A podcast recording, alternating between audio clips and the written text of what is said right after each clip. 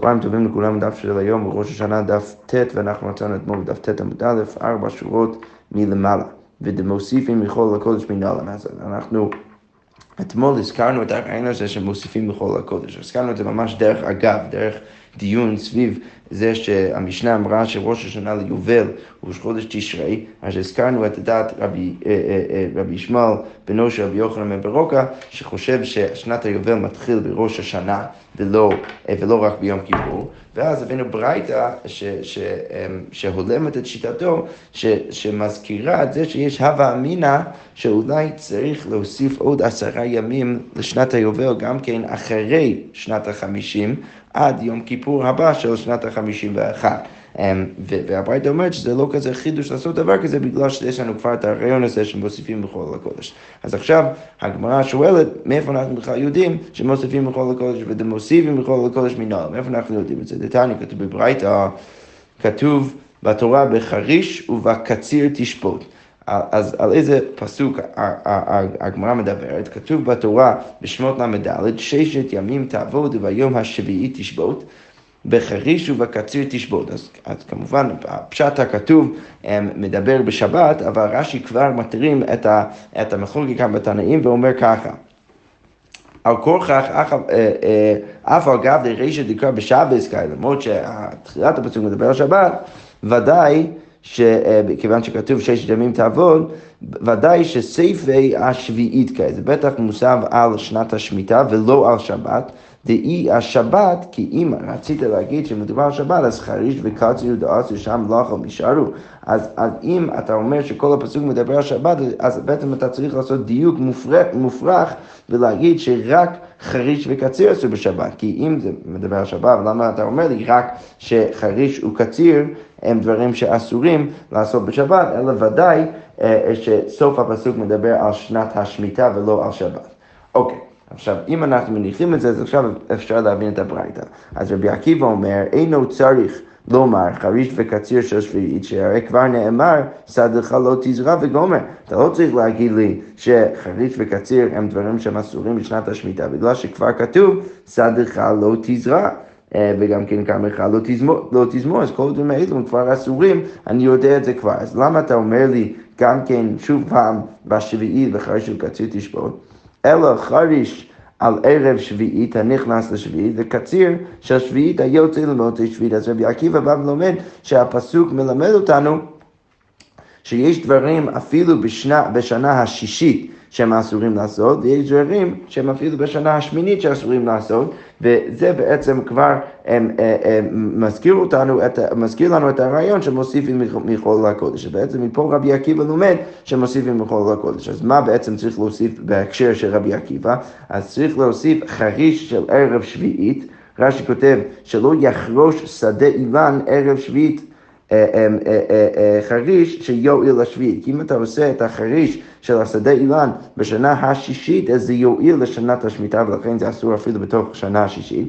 וגם כן הקציר של שביעית, היוצא למוצאי שביעית, רש"י כותב, התבואה שהביאה שליש בשביעית, אז אם יש תבואה שכבר התבשל שליש מבישולו בשנת השמיטה, אז אתה צריך לנהוג עם התבואה הזאת קדושת שביעית אפילו בשנה השמינית. אז מפה רבי עקיבא לומד שמוסיפים מכל החודש, גם, מכל הקודש, גם מלפני הקודש וגם מאחרי הקודש. אוקיי, רבי ישמעאל דורש את הפסוק קצת אחר. רבי ישמעאל אומר, מה חריש רשות, אף קציר רשות, כמו שחריש, כשאני עושה לך את החריש, זה רק דברים של רשות, ורש"י כותב מה הכוונה, שבדרך כלל אם נגיד יש מצווה שאני צריך לקיים עם התבואה שלי, נגיד הבאת קורבן העומר, שזו מצווה שצריך להביא לבית המקדש בשביל כל הקהל, בכל זאת אני לא צריך לחרוש את, ה, את, ה, את התבואה כדי שזה יהיה אז מוכן בכמה חודשים להבאת העומר. אין מצווה מסוימת או מיוחדת של חרישה אה,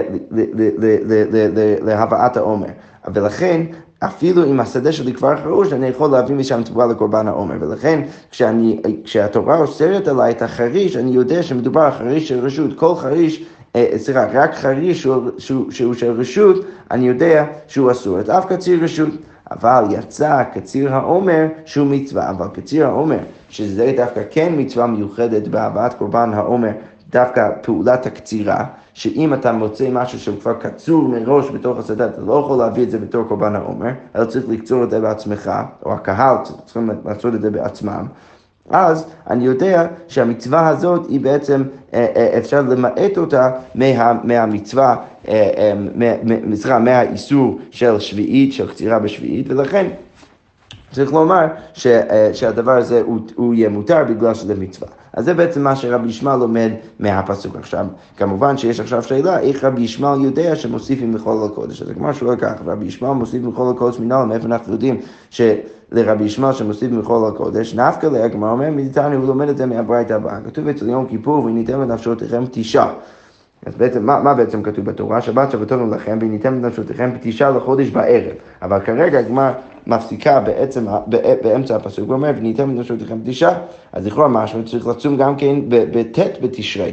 אז יכול בתשעה, אולי היית חושב שממש ככה, שצריך אה, לצום ולהתענות כבר בתשעה בתשרי, תלמוד לומר בערב. ולכן זה מלמד אותי שזה כבר היום הבא.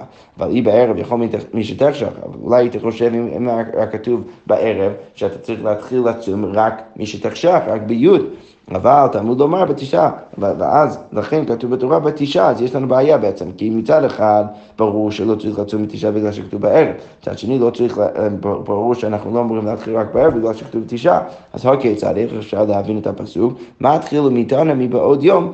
אז, אז צריך להתחיל ולהתענות ולצום כבר מבעוד יום. מה זה מלמד אותנו? מלמד שמוסיף מחול הקודש. אוקיי, אין לי ילד בכניסתו ויציאתו מניין, סבבה, אז אני יודע שאני מוסיף מחול הקודש בכניסת יום כיפור, מאיפה אני יודע שצריך להוסיף גם כן ביציאתו? תלמוד לומר, מערב עד ערב. אז כתוב בתורה, מערב עד ערב, שלמד אותי שגם כן למחרת, אחרי שתפתח, אני צריך להוסיף קצת מחול הקודש, אה, אה, גם ביציאת יום כיפור. אוקיי, אין לי אלא יום הכיפורים שבתות מניים, איפה אני יודע שגם בשבת צריך להוסיף מכל הקודש תלמוד לומר תשבתו, ברגע שכתוב תשבתו אז יש הקש בין, אה, בין שבת ויום כיפור ולכן גם בשבת צריך להוסיף מכל הקודש. ימים טובים מניים, איפה אני יודע שגם ביום טוב צריך להוסיף מכל הקודש, תלמוד, תלמוד לומר שבתכם, אז כתוב תשבתו שבתכם, וכל זה סביב יום כיפור, כתוב בתורה באותה פסוק שציטטנו, שבת שבתון לכם וניתן את נפשותיכם בתשעה בחודש בערב, מערב עד ערב, תשבתו שבתכם, אז שני רבים, גם כן שבתו וגם כן ימים טובים, שגם אצלם שייך הדין של, אה, אה, של אה, מוסיפים בכל הקודש. אוקיי, אז הגמרא אומרת, הכיצד? כל מקום שיש בו שבות, מוסיף מכל הקודש. כל מקום שאתה צריך לשבות, שזה יום הכיפורים, שבת ויום טוב, צריך להוסיף מכל הקודש. אוקיי, ורבי עקיבא, שהוא כבר ידע שמוסיף מכל הקודש מההקשר של שמיטה, אז היי וניתן בנפשותיכם בתשעה, מאי אבי לז, איך הוא דורש את הפסוק הזה שכתוב בתורה, וניתן בנפשותיכם בתשעה, אה, אה, מה הוא לומד משם? אז הוא אומר, מבאי לקדותני חייא בר רב מדיפתי, אז הוא צריך את זה להברייתא הבאה בשם רבי חייא בר רב. מדיפתי, דתני רבי חייא בר רב מדיפתי, וניתן בנפשותיכם בתשעה.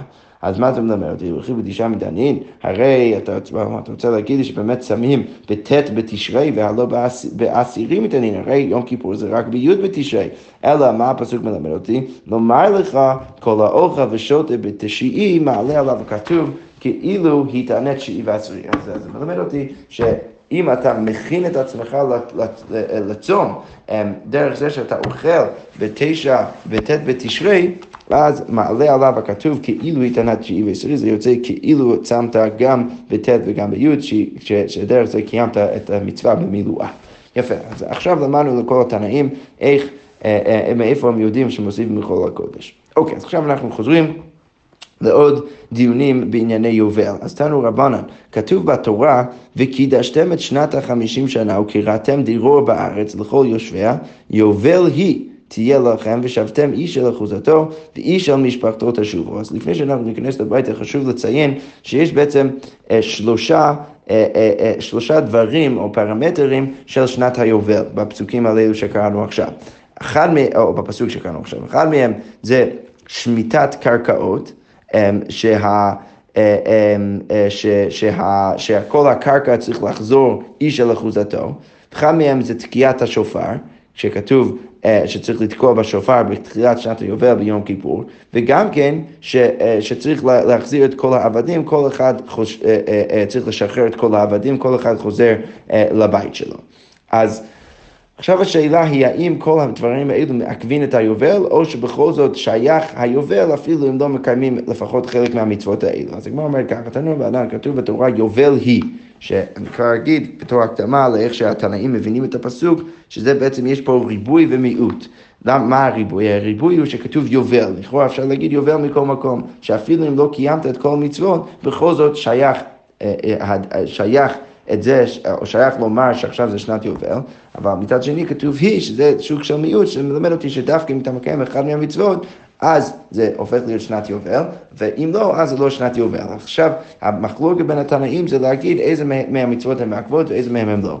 אז תנא קמא בא ואומר ככה, יובל היא, אף על פי שלא שמטו, אף על פי שלא תקעו, אז, אז אפילו אם הם לא עשו שמיטת קרקעות, ואפילו אם הם לא עשו תקיעת שופר, בכל זאת זה נחשב כיובל. כי הדברים האלו הם לא מעכבים. אה, יכול אף על פי שלא שלחו, אולי היית חושב אפילו אם הם לא שלחו את העבדים הביתה, תלמוד לומר היא, ולכן כתוב בתורה היא, שזה מלמד אותי שיש לפחות אחד מהמצוות שמעכבת את שנת היובל, דברי רבי יהודה. רבי יהודה, רבי יהודה מה שמעכב זה אה, שחרור העבדים. אוקיי, רבי יוסי אומר, יובל היא, אף על פי שלא שמטו, אף על פי שלא שלחו, אז מה הדבר שמעכב? יכול אף על פי שלא תקעו, אולי אתה חושב שזה יובל אפילו אם לא תקעו בשופר, תלמוד לומר היא, ולכן כתוב בתורה היא, שזה בעצם ממעט את, את, את זה אה, שאם לא, תק, לא תקעו בשופר, אז זה לא שנת יובל. אוקיי, עכשיו הגמרא אומר ככה, וכי מאחר שמקרה אחד מרבה ומקרה אחד ממעיט, מפני מה אני אומר יובל היא, אף על פי שלא שלחו, ואין יובל אלא אם כן תקעו. אז, אז רבי יוסי בא ומסביר את שיטתו, הוא אומר, כתוב, כמו שאמרנו גם כן, כתוב שיש גם כן אה, אה, או, או יש גם כן ריבוי בתורה ויש גם כן מיעוט בתורה, אז רבי יוסי שואל את עצמו, אז למה אני אומר יובל היא אף על פי שלא שלחו, איך אני יודע ש, ששחרור עבדים זה לא מעכב, אבל אין יובל אלא אם כן תקעו, שאין יובל אלא אם כן תקעו בשופר, ששגיאת השופר מעכבת. לפי שאפשר לעולם בלא שידוך עבדים, כי יכול להיות שיש עולם בלי שידוך עבדים, למה? אם אין שום עבדים לא צריך לשלוח אותם, אבל אי אפשר לעולם בלא תקיעת שופר, בוודאי שתמיד צריך לתקוע בשופר, ולכן אני יודע שמצוות תקיעת השופר זה הדבר שמעכבת לעומת אה, שחרור העבדים.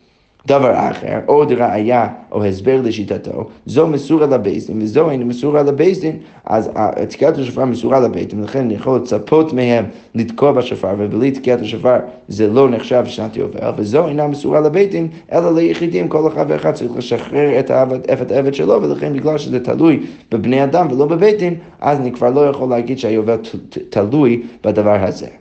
אוקיי, אז עכשיו קודם כל מה שואל, מה הדבר אחר? למה רבי יוסי צריך להביא עוד ראייה?